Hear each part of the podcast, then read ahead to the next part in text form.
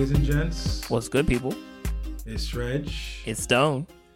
And right now we're outside of a bodega on Kingston and Troop. We're about to go purchase our first official marijuana cigarette. We're going to go outside and smoke it in front of N Y P D, blow it right in their faces, because that's the kind of men that we are. You know what I'm saying? We're going to show them, show, show them right, right there where, where we stand, and probably get beaten by batons yeah, because uh, they, they suck. Don't give a fuck. We're still going to get arrested. I, Don't smoke in front of the cops, people. I, wait, I'm, wait. Uh, yeah, I was going to say, we're still going to get shot. Like, we're still going to get shot. Oh, it's going to be, it's it's going to be like, but he was, it's, I, I, I somebody said, I smell gunpowder. I, I, I'm not even like, you know, have... I'm not going to even have like a marijuana cigarette in my hand. I'm going to have a pen. And I'm still going to get shot. Womp womp. But uh, but yes, uh, I guess thank you, sex candles. Uh, weed is now officially legal in New York.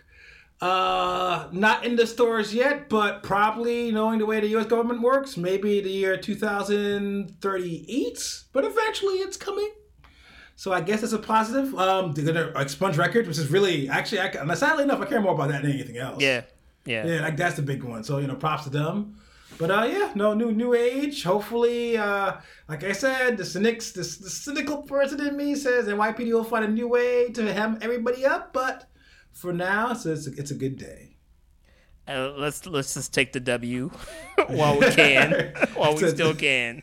they, they come, they come. Let's so so infrequently. We should enjoy it while we can. Exactly. Exactly. Ooh. But uh, I guess uh, the big music news is that, uh, so, um, surprisingly enough, in an industry that pretty much has very little unions, very little collective efforts, is very much divide and conquer, uh, a group of songwriters decided to put their names to a piece of paper basically demanding an end to a practice of effectively putting people's names as songwriters' credits just because. Not because they actually wrote the song, just because of ego. And as a result, because those names are on the credit, their actual hard work, the work that they did to actually make those songs, they don't really get paid as much. Like, it basically goes to the artist directly. Yeah, which is, I mean, I, I don't know how much we want to get in the weeds here, but basically, um, as far as I know, um, you make way more money Uh, from the songwriting and the publishing than you do as a performing performance artist, right? So, um, you know, the, the songwriters for a lot of popular songs actually make more money on a per stream basis than the actual person performing the song. And that's just kind of how the, the system's set up. Um, and it seems like um, there's a twofold effort here where, like, artists want to kind of, like, get a piece of that money, but also, too, they want to, like, go on media and say, yo, I wrote this song, right? Um, which is also, we have Wikipedia. We know that song has fifteen writers. So, come on, my, bro. My fave, uh, rest in peace, Kanye, was, remember when he was giving everybody a songwriter credit? So yeah. He had that one song that was like John Lennon, Madonna, you know, Biggie Smalls, Obama, Tom Cruise. Yeah, it, it's. I, I I was on that track. I got uh, I got I got my royalties. Like nice, nice. I'm, get them, get them know, points, baby. I'm about to take that, that private jet to San Domingo off that Kanye money. um, but yeah, no, it's, it's it's like one of those things where the music industry is so unregulated that, you know, it's literally just kind of handshakes deals and things like that. And also, too, you don't want to. It's so, like, uh, I guess, personality driven and so personal, uh, relationship driven that you don't want to, like, rock the boat. So you don't want to, like, call out bullshit because you're probably not going to get another gig, right? If you if you're the, the the person known for starting trouble, why would I work with this person? So you have a lot of these bullshit activities continue to happen um, behind the scenes. Um, And a lot of people were scared to like speak up. So, I mean, props to, to these songwriters for speaking up and adding their names. And, you know, people can Google the artists that they've wrote for. I don't think they specifically said, like, you know, Ariana Grande is, like, stealing my, you know, whatever. But, like, you can kind of, like, connect the dots. Um, and I think that's huge. I think that's, that's that's really huge because they're they're putting their bag on the line, you know. So so props to them. Yeah, no, it, it's and, and the thing is, it's not necessarily a, a new practice. I mean, back in Elvis, he was infamous for that also. I think where I kind of got shocked was, and and you know, it, it goes back to the idea, of, and like you mentioned, is the idea of where people want to brag. There's a certain, there's for some reason, it's like uh, everybody kind of wants to have, everybody wants to be like Stevie Wonder. Yeah. Everybody wants to be like Prince. Everybody wants to be like these multifaceted, multi-talented artists. And and not to be funny, not everybody's built that way. Some people are really good singers, but that's it. And I think there's this idea of where, as we kind of kind of go into the weeds of, even beyond that, the basic idea of queuing money for yourselves, this idea of marketability. And I kind of remember, and I, I and long story short, it's going to turn into a funny Lauryn Hill story. Because remember when she got sued by all those songwriters? Mm. I remember, and again, not to say that Lauryn Hill hasn't made some missteps since. I remember around the time a lot of the conversation was the fact of where the reason why those credits went that way was less about uh, you know, a tyrannical Lauryn Hill in a room somewhere throwing chairs demanding that she did this all, but the idea of where, you know, for a period of time, Lauryn Hill was a super superstar. Yeah. Like, we forget where she was in, like, fucking, she had a Hollywood blockbuster. Yeah. She was in a group that was fucking, had one of the biggest songs of the fucking year. Like, she was somebody, she was less Badu, more Taylor Swift as far oh, yeah. as ascendance. And so she had this big major label money behind her. I, my memory says it was Clive Davis. I'm not one hundred percent sure. But long story short, the reason why those credits went the way it was was because they wanted to market her as this, like, you know, this this auteur genius. Where obviously she had a whole bunch of collaborators helping her out with that vision. Again, no shame in it. As somebody who kind of dabbles in musicianship, I realized that shit is hard by yourself. Yeah. Sometimes you need a motherfucking room. Sometimes you need a motherfucking melody. Somebody, somebody help tighten your beats up, shit like that. You know what I'm saying? Somebody, and I'm just a hobbyist, and I, this shit's rough. So a lot of the rumors basically that the reason why that went down the way it was is because they wanted to have this, you know, this artistic sheen of where she, you know, she created this this this entity on her own, and Miseducation of Lauryn Hill, when it wasn't the case. And I, and I think that's the problem, is the idea of where, you know, they want to have this prestige. And like I said, what's fucked up is, like, I, I'll be honest with you, I thought a lot of these cases, they were just doing it on paper, but not really. Like, on the back end, people were still getting their paper. Yeah. Like, it's fucked up to be taking the money, too. Like, I thought it was on some, like, all right, bruh, I'm going to put fucking that, you know, the, the, I'm going I'm to put that Millie Vanilli wrote this, but on the low, we'll make sure that money gets to you. Probably not, but at least they made that deal. But it looks like, no, straight up that those album credits went straight to the artist with, under the idea of where you should be quote unquote honored for it. And now it's, and it's fucked up. You know what I'm saying? Yeah, no, it's it's, it's super crazy. And, you know, and, and I'm just like looking at the letter right now. I mean, the artists have so many other revenue streams. Like a Taylor Swift or Ariana Grande have like so many other things that they can do, right? Like Ariana Grande's songwriter can't like, or like Taylor Swift or Rihanna, like, like Rihanna's songwriter can't just launch Fenty Beauty. Right. So, you know, come on, like, why are you hogging the bag? Like, why are you kind of hogging, like, like, you know, why are you trying to take this, also this thing as well? Um, you know, and I understand, you know, again, like, songwriting credits probably pay out the most money, but these songwriters are pretty much invisible, and this is how they eat. And they're yeah. not always like making hits like every single every single time, right? They're writing like, you know, tens or hundreds of songs, and maybe one out of those hundreds of songs are actually hits. So, you know, it's it's it's not like uh like like they're, you know, living this lavish lifestyle along with the artist. So yeah, I just don't understand it. Um, I really wish there was like rules and regulations around this, um, but I, I doubt that will happen. Um, but, you know, there should be some standardization around, like, who is a songwriter or whatever. There's standardization around, like, Grammy categories, right? Remember, it's like thirty, like, it must contain thirty-five percent of R and B. This Bossa Nova record must have. Sung by, by a black person or somebody who passes for black. Um, You know, like, you have that for, for Grammy categories. Like, why can't, why can't you have that for, for some type of regulation or standardization for this type of stuff? Because, um, you know, it's just, again, so blatant and so crazy. I'm glad, like, people are getting called out, you know? Yeah, no, and like I said, you nailed it. It's the idea of where this is it. This is their bag. Like, at the end of the day, if you're a performer, you know, you've got merch. You've got fucking, look look at Travis Scott's fucking just licensing his name out everywhere. There's a lot of ways for you to make money. If you're a songwriter, it's basically like, yo, you're sitting at home, working on these tracks. Maybe, you see, like if you're a big star, you get flown out to the fucking, you know, Jimmy Fallon show and get to do all these dances. If you're a songwriter, you just, you, they fly you out to a fucking hotel room, you're in a room. The most you get as far as fucking, like, you know, like quote unquote stardom is basically, you know, mashing it up with other songwriters and other producers in the studio somewhere, trying to come up with a hit to sell somebody else. Um, Babyface, ironically enough, uh, I think maybe a couple of weeks ago on his Twitter or Instagram, put up, remember the Whisperers, uh, Rocksteady? Yeah. We, we he has, a, he so he put up his, the demo version of it. It's the same fucking song. Like, down to the fucking drum patterns, to the fucking synth lines. It literally sounds like Babyface covering that song, but it was Babyface basically making this whole song from scratch, him and Reed, and handing it over to this fucking well-established R and B group on some, like, you know, we're still coming up, you know, I'm not Babyface yet. Here's a track for you to fucking sell and give us some cash. And, you know, for somebody like Babyface, that's important because that's how he kind of became the singular artist he is, is today. It's kind of fucked up to take these people's cash because they don't really, you know, by the nature of the beast, it's an opportunity, but it's not like, you know, like you said, it's it's you're only as good as your last hit. Yeah. At the end of the day, you can't really tour Vegas twenty years from now on some I wrote these songs.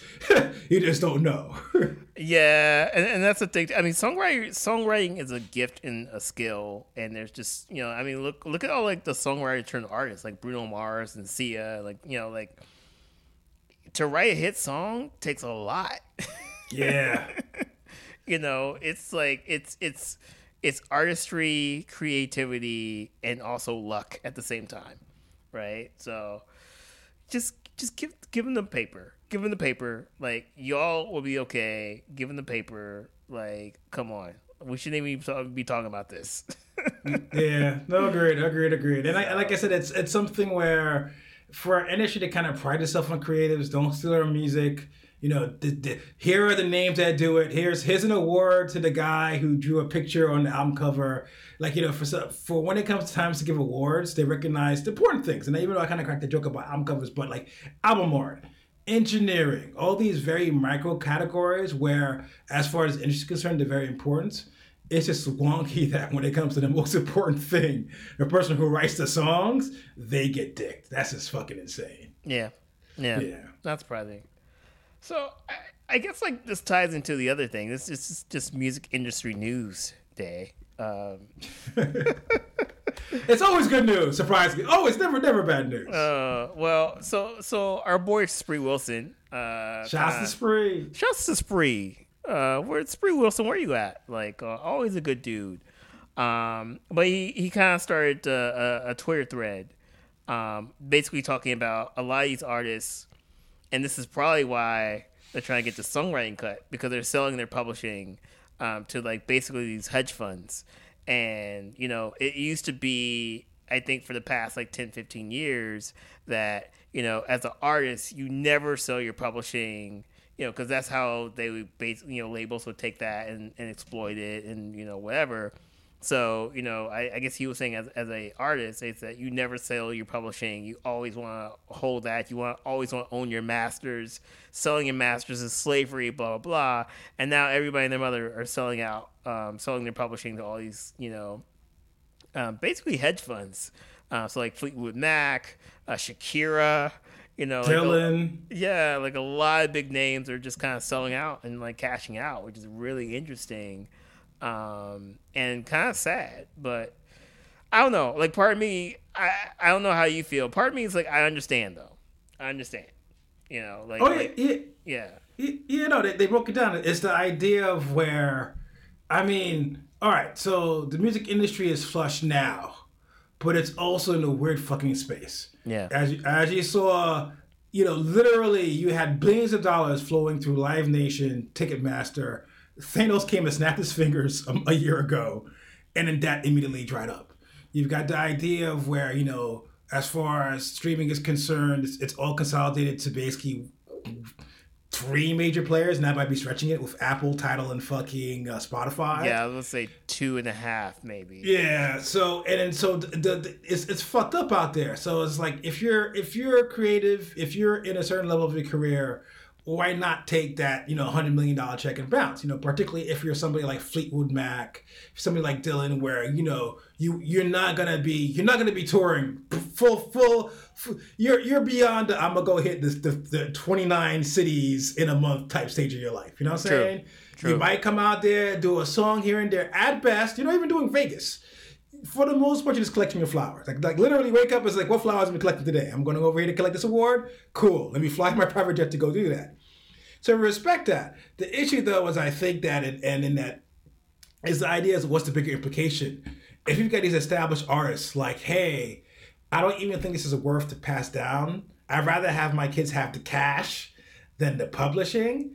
It kind of gets weirdly darker because at the end of the day, someone's hedging their bets that the music is worth more now in this weird flux period than it will be worth, you know, twenty years down the line when the kids get a little older and want to do X, Y, Z.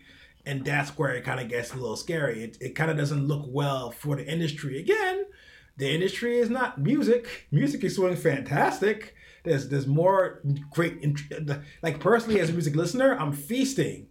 But I think as a music maker who wants to eat off this, it's kind of scary.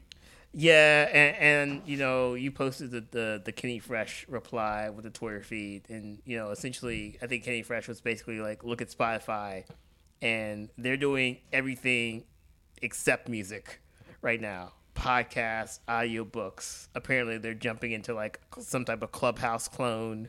You know, um, music is now becoming a secondary like stream or secondary vertical for the largest music streaming and con- and largest music consumption platform like in the world. And that says a lot, you know, and, and it, it's really sad, you know, it's, it's really sad because yeah, Fleet Mac, Fleetwood Mac, Bob Dylan, they can cash out, they can get the hundred million, you know, they have like forty, fifty years of music, you know, they'd be straight, but like, like what's the motivation for a young artist coming up? Right. Like, like you know, it used to be cool, you know, you um, you create a body of work, you make it popular, and you have your masters, and you get, get to license that to eternity. And it seems like that's just not the case. Like, music is now becoming something that's so uh, fleeting. Um, and, yeah, it, it's a very dark, dark, dark space. I, I don't think it's that dark yet. I think music is still going to serve a purpose, and especially I think like once once you know the world opens up um, and you know we we get to engage with live music again, I think that's going to pop off like like real tough. But yeah. In terms of like the way that we consume music, it's becoming less and less physical. The the way that like songs don't really kind of live with us like like songs of the past, right? Like. I don't know, like something like a Old Town Road, is that going to live with us for fifty years? Like a, you know, like a Bob Dylan song or a Fleetwood Mac song, right? So I, I think we are getting to this point where music, the value of, of actual music and the value of artistry is decreasing at a rapid rate. The artistry, I think, is still going to be there because we still are going to seek it out, but the value is just going to be decreasing, and I'm not mad at people looking at it, especially like a Fleetwood Mac who's like, yo, like we're kind of big on TikTok right now, like let's let's just like take this money, we're at the highest value probably we have been in years. I listened to a whole gang of Fleetwood Mac coming back from upstate. I probably added a little some pennies to their to their to their deal. Um, but you know, like like I, I don't blame you. When you look at the landscape, you know, you look at like kind of where where things are, um, you know, so high basically. So yeah, no, it's it's and it it, it goes to the idea. And it, again, I, I hate kind of having this this I hate having this kind of discussion because it seems very redundant. But it's that, and because it's it's very easy to kind of slide into the old head. They aren't really making any good music anymore, yada, yada, yada. But I think those are the bigger issue is the fact of where, like, the reason why I think music is very fleeting is that, and again, it sounds weird saying it, like, there is no A and R. Now, they say A and R was always a good thing, you know, shouts to Jizzle, Mount Climber playing electric guitar. But the idea of where, you know, back in the days, used to invest in you. Here's your budget. Here's a studio. You want to have strings on this fucking song? Cool. You know, we can't, we'll give you, here's your, here's your thirty grand to make this happen.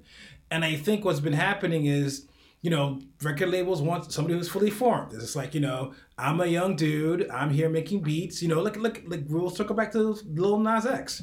You've got a dude here who's fucking fantastic on social media, who went, bought a beat, you know what I'm saying, made a song, is a fantastic fucking social media troll, you know what I'm saying? And I mean trolling him in a good way where he knows how to get people excited, marketed the song, did all this crazy work. And I'm not gonna say I'm not gonna say that they didn't really invest in him per se. I mean, they did have a release of a Cyrus remix, did have a new video. But for the most part, he kinda already had a hit before anybody saw.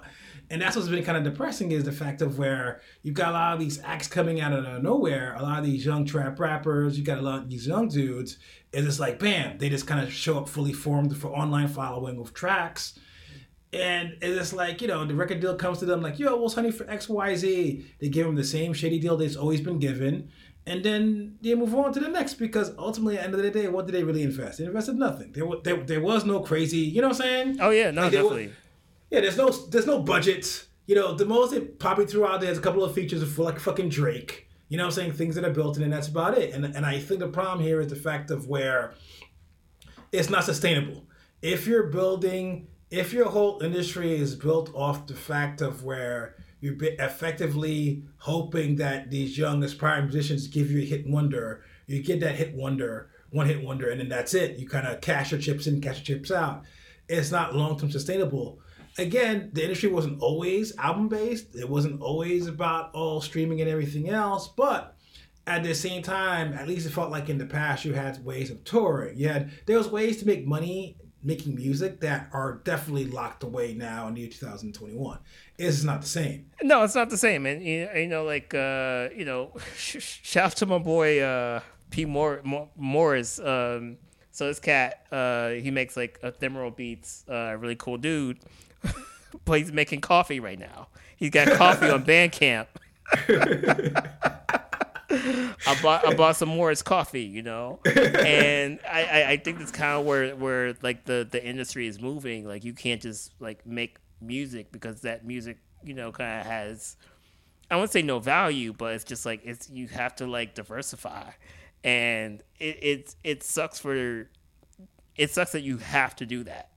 Like I, yeah. you know, it's cool if you if you are an artist and you want to diversify because you, you just have like a lot of like talent, but it sucks that you have to, and I feel like that's where we're moving, um, especially with. I don't want to get like really morbid, but like you know, things are going to open up. There's going to be music venues again. There's going to be live music again, but there's going to be less live music venues, right? So there's going to be more of. A gatekeeping system to get into these venues as like a lot of them close. So, um, you know, even that's just like super crazy. So, so yeah, if you find a way to, to, you know, cash those checks and win the lottery, like more power to you, you know, like, like Shakira, you know, like I, Shakira, we don't really need another Shakira song. I've, I've been waiting, man. Cash those I'm, checks. I'm, I'm, I'm, I'm, I'm, I'm out there. Cash those checks, girl. Like I, I'm not mad. You're not going. You're probably not going to get like another like crazy ass hit. So you might as well. yeah.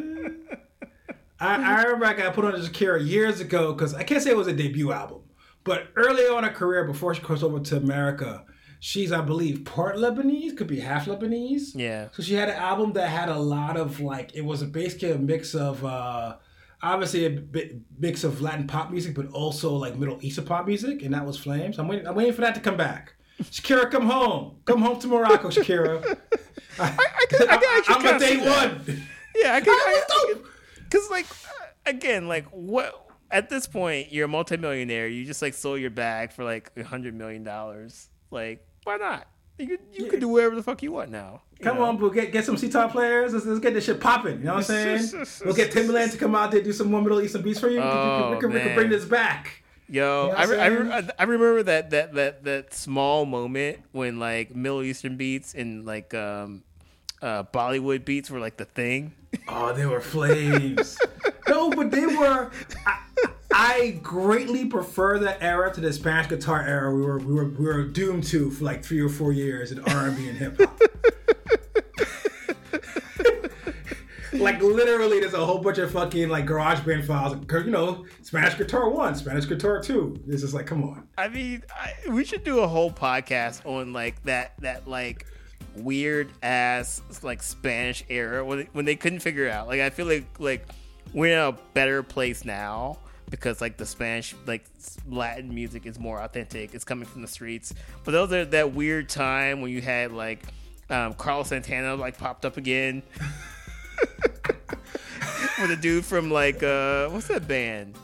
Oh man, I forgot the like dude. Um, oh god, I didn't. Oh fuck, not yeah. Maroon Five. The other no, the three a.m. No. three a.m. on Sunday morning. Yeah, that damn. guy. You yeah. know, like Wyclef had like you know Maria Maria. Like like you had like that weird ass, and then you had Shakira and Ricky Martin, and like you know you had that weird ass period where like they were trying way too hard. All right, I'm I'm gonna put this out there. Lord knows I work a nine to five. I'll probably be too tired to do this. I might put some Spanish guitar behind this little segment.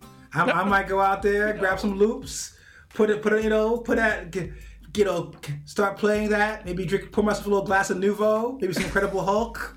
You know what I'm saying? Put on my my nice long white tee. You know what I'm saying? Maybe an N B A jersey. You know what I'm saying? Have a matching mask and a matching Jordans. Go out there, you know, so holler at girls in the middle of the street. You know what I'm saying? I, I might bring this back. You know what I'm saying? That you know, have the Grand Cherokee era. Out there blasting. two thousands era, man. Ooh, I'll be out there looking, just bringing it back. Yo, yo, man. What y'all youngins know? What y'all youngins know? It's crazy. We got to move on, man. But it's crazy that that shit's been, I mean, it's twenty years ago, basically. But it's like, it's vintage now. You look yeah. at shit in the two thousands, you're like, oh shit. It's like how people looked at like shit in the seventies. Like nothing is in H D. All like the photos are fuzzy and shit. And I'm like, oh man. Particularly like that, there was that weird Hype Williams era where everything had a weird golden sheen to it. Yeah. Like it's like, like it's kind of like how you watch a lot of action movies now, and it's everything is all grays and blue tones. There was just like they had this weird every, everything is was it was really bright in the club. Yeah, oversaturated. Yeah. The club was bright as shit, bro. How yeah. how was the club that bright back then? Bro, we should all be blind. We we thought we were doing big things, man. We thought Ooh. we were doing big things. Ooh. Uh, anyway. Oh man, so I, I guess we gotta talk about this uh, this Y G thing. Um, oh yeah, I mean it's so long story short. Uh, I mean it's it's it's a little more serious, but long story short, as we all know, you know, for some reason there's been a rise in race crimes, rise in hate crimes. I don't know why. Feels like it's happened in the last couple of years, but um, obviously with the recent virus, it's reached a certain apex, particularly with the Asian American community. Lots of really fucked up crimes out there. A lot of really blatantly hateful crimes. Um, as a result, Y G had a song called Meet the Flockers. Meet the Flockers has gotten in trouble in the past. Long story short, Meet the Flockers is a hip-hop tale of a robbery. Um, very street level, very much like it starts with them casing off, casing out the house, you know, fencing the goods. Very much hip-hop and story mode. But there is a line where basically they go rob and specifically an Asian American family because they know they hide their monies in the bed, not in the bank. So obviously, in this climate, a very pop, a very problematic lyric. Um, nobody knows exactly what's happening, but long story short, the album got pulled off Spotify. Um, it's currently on Tidal, I believe. Uh, the rumor is basically that it was initially some people internally at YouTube that complained, which kind of cascaded into it getting pulled off YouTube, Google Music, and Spotify. So we don't know necessarily if that's the case. Could be the could be could be the record label pulling it off. Could be even Y G himself pulling it off because he wants to retool it. Maybe blank out that lyric. Who knows? But uh, long story short, because of the sentiment behind that song, it looks like it got pulled. Um, I'm of two schools. I could never really tell a group, a marginalized group, particularly one that's suffering, how to feel. As a black person, that would just be hypocritical to me. Yeah. Um. I do feel that specifically, though, this song, and again, we're going to have to rewind, because hip-hop is problematic as shit. Niggas is not P C. It, it's, it's, I, there's, there's, man, I was, uh, get well better, D M X, but I was going on a D M X tour t- tier this weekend, you know, and whew, some, some of them lyrics, some of them lyrics is a little rough. I, yeah. I, I had a little, I, I, I had to do a little, the radio lower, you know, driving around in my Prius. You know what I'm saying? For my white neighbors, I had to, I had to lower that radio down because it's coming. little, little, little, and again, not not necessarily that word, but a lot of little homeless and homophobic slurs. Yeah, it was quite a hook in the song, so I was like, wow. So again, not to say hip hop doesn't necessarily lead to reckoning. I feel like over time, it's gotten better. Like I, I know a lot of people don't want to hear that, but like you know, just the fact that you know this album for from almost twenty years ago now. What he was saying wouldn't fly. What he was saying wouldn't fly for D M X now, if he dropped the song. Like, he even knows a little better. So I'm not going to necessarily crucify him for it. But that said, I think it was very interesting that this is the line they drew on this particular song, where it's very blatantly like, you know, it's a story song. These guys aren't supposed to be role models. It's not supposed to be a positive song. It's supposed to be the song of somebody kind of going out there and robbing people who's obviously a bad person. It kind of shows you a street level idea of what's there. And that also requires, you know, the idea of, you know, whatever racial animus they might have there also. Also, I don't think it's celebratory. It's not like it's a random Migos line where they're out there popping bottles, punching somebody in the face and saying a slur. But that's not the case here. And I think that hip-hop definitely does need a reckoning as far as its history of kind of just casually ignoring the racism when it comes to other races, or when it comes to other fucking marginalized folks, definitely. I just don't think that's the song. I think it's a little unfair. I think it's a little short-sighted. I think that I think this kind of falls more along the lines of, let's say, a cop killer. I think it falls along the lines of, let's say, a Two Life Crew. I think it falls along the lines of an N W A where, you know, people are kind of in an uproar about just basically black people talking about real street shit as opposed to an actual intent here to do harm. Yeah, I mean, look, I, I so, you know, shout out to all my Asian American people. Like, they're going through some shit right now. And it, it's it's a weird thing, and it's just, you know, black people went through some shit. We're always going through some shit last year, and, like, it just feels like we're passing the race torch. We're on break. We're on break you know, for, the, for, the, for this season. You know, we're on break. You know, we're, and we're passing the torch, and, and you know, Woo! It's super crazy. Like, like people are just getting sucker punched. Like, it's, it's, it's, it's, yeah, it, it, it's, it's unexplainable. And all I gotta say is, like, I, I, I feel like this is just collateral damage, right? Like, you know, wrong place, wrong time. Um, you know, you just take the L. Yeah.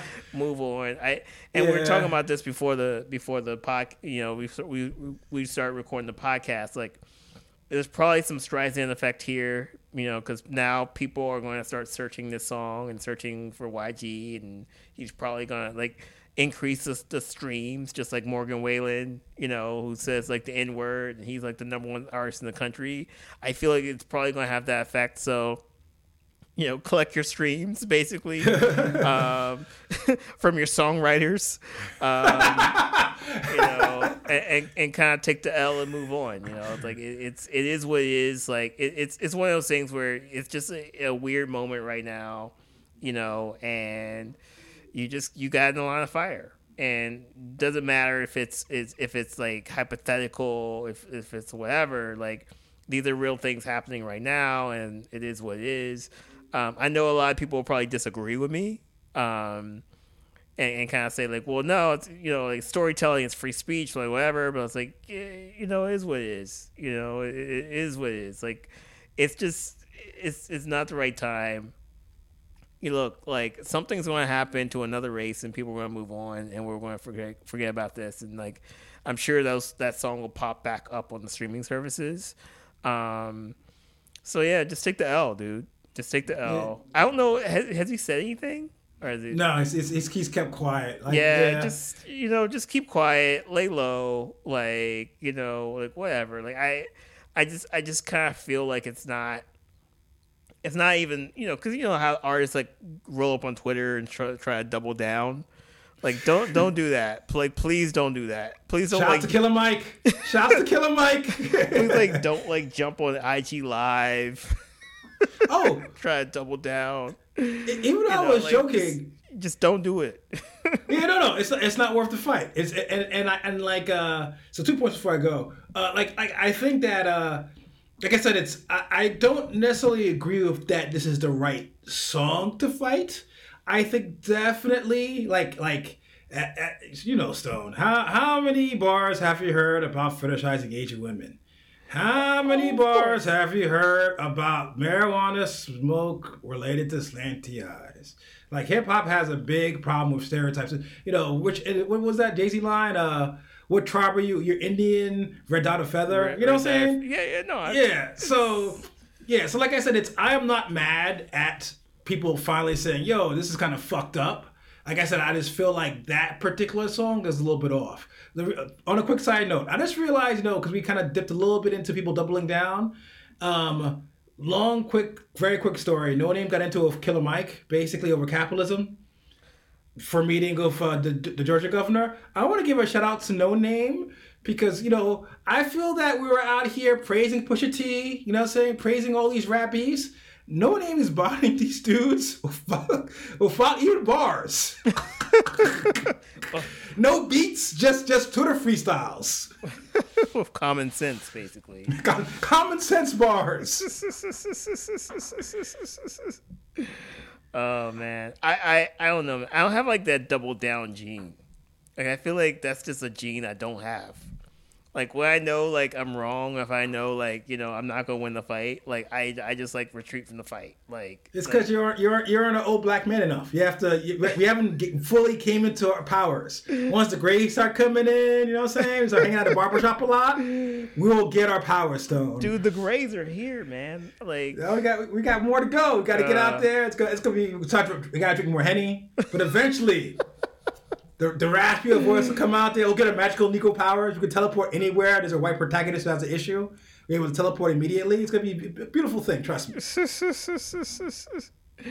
Anyway, Y G, just like stay stay in your hole. Like, just, just let it pass. Like, yeah. You know. All right. Yo, we got some new music. New musica. Uh, um, so... I guess, oh, you, I think I, I'll, because, all right, so let me start off myself. All right, so for me, one of the big records that came out a week ago, basically Floating Points has a collaboration with Pharoah Sanders. Um, London Orchestra is involved. Album came out very critically acclaimed. Me and someone were talking about it before.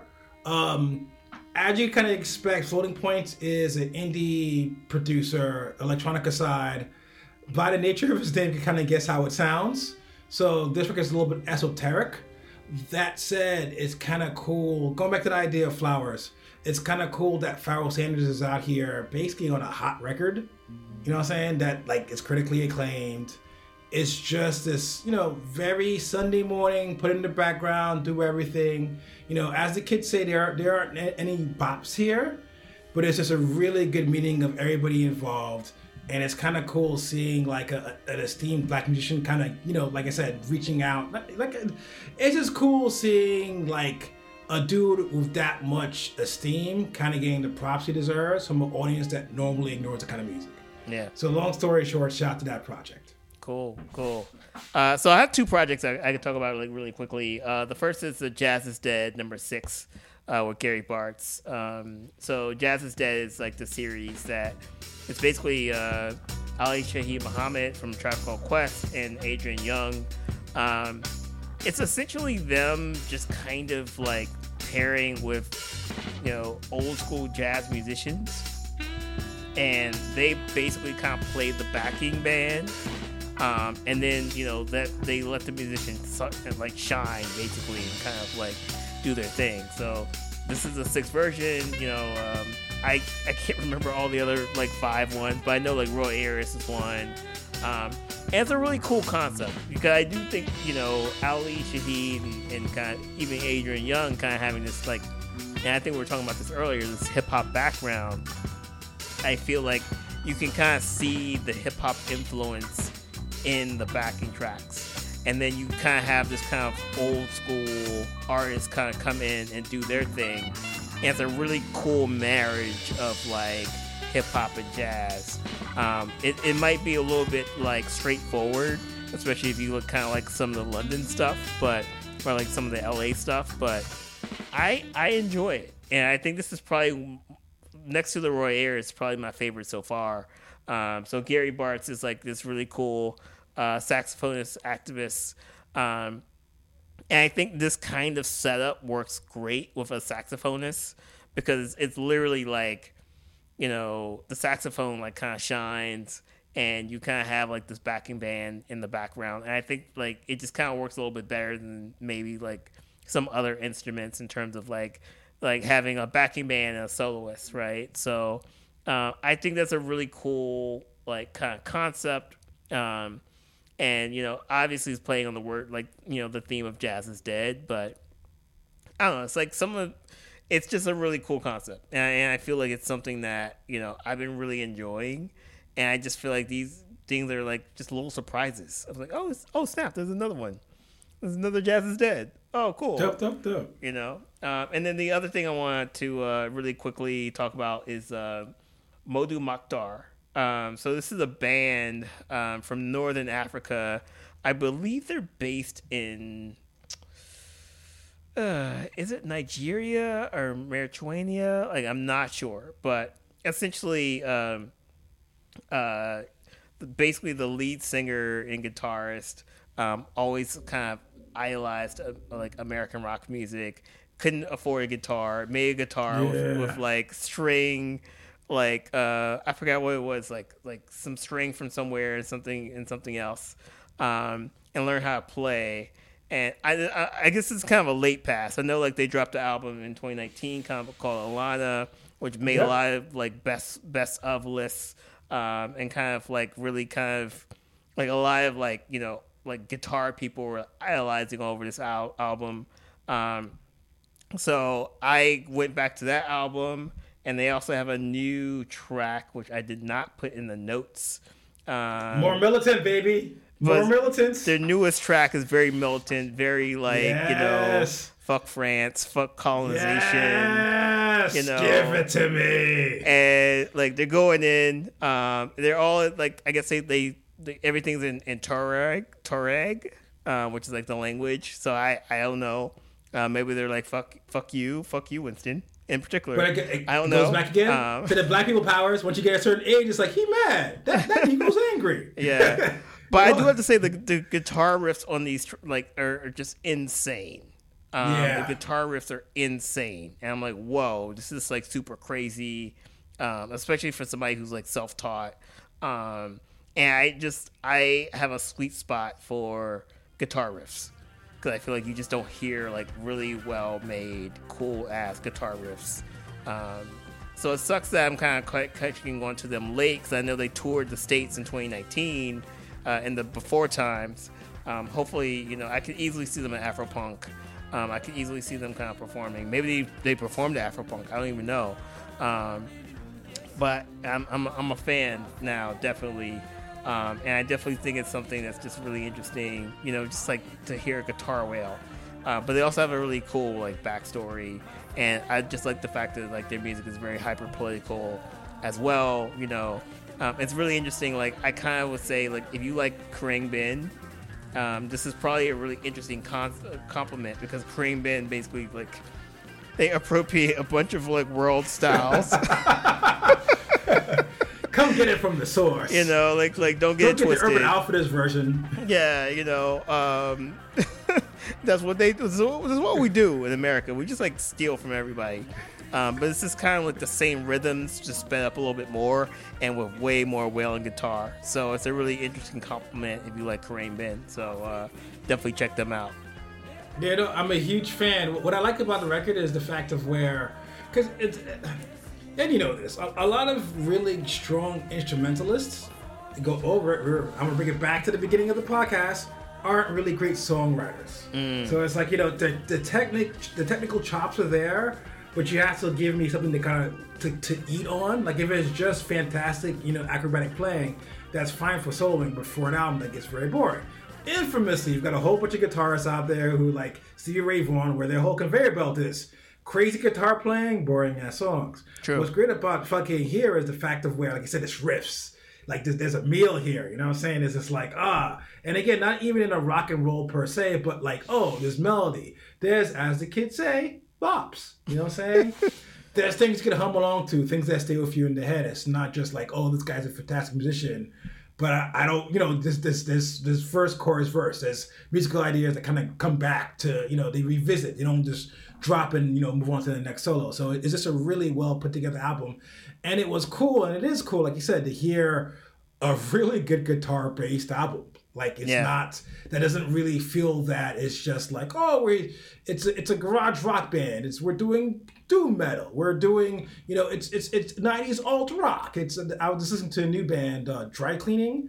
It was pretty good, but the second time I was like, oh, this is fucking, you know, this is uh, fucking uh, Sonic Youth. Yeah. Whereas it's like, it's like, oh, these aren't the regular normal signifiers. This is something that could easily be uncool, but he does it in a way where it's just fucking dope in itself. So yeah, yeah. Props to and, him. And, and you know, I, I just quickly, like, I was reading an article about them because I think like a lot of rock people, like a lot of like rock journalists, have kind of latched on to this, this, you know, this artist, and it's really interesting because there's a, uh, I forgot what publication, but they're just talking about like, you know, people are saying rock is dead because they're looking at like this traditional white indie dichotomy.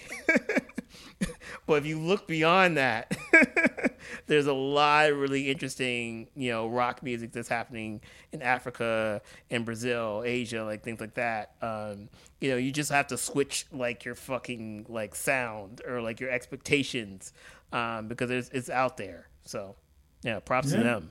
Props to them. So, uh, yeah. So that's it for Reg and Stone. Right now, we're live from the hospital, recovering from our wounds from the N Y P D. Um, I got booked for jaywalking and apparently resisting arrest, even though I was just like, here, my hands are in the air, and they hit me with the batons. Um, and uh, yeah, we hope to sue, and we'll probably get cop harassment for the next couple of weeks while we do it. So, yeah, oh, that was yeah. good. Get that yeah. payout. Yeah, yeah that payout. happens. That happens. Yeah. But, uh, as usual, y'all, we love y'all. Stay safe. I'm going to throw this out there. Y'all all eligible for the vaccine. Get the vax. You know, so I'm going to be ready for this old black man. Y'all waiting on lines for them Jordans. Y'all need to wait on line for them vaccines. That was my, oh, my killer, that was Killer Mike impression. Again, Killer Mike, Fred, Sanford and Son, Red that, Fox. That, that was definitely some old, that's like, like a combination old black man and old white man. Yeah, an entitled was, white yuppie. I, I was trying to go.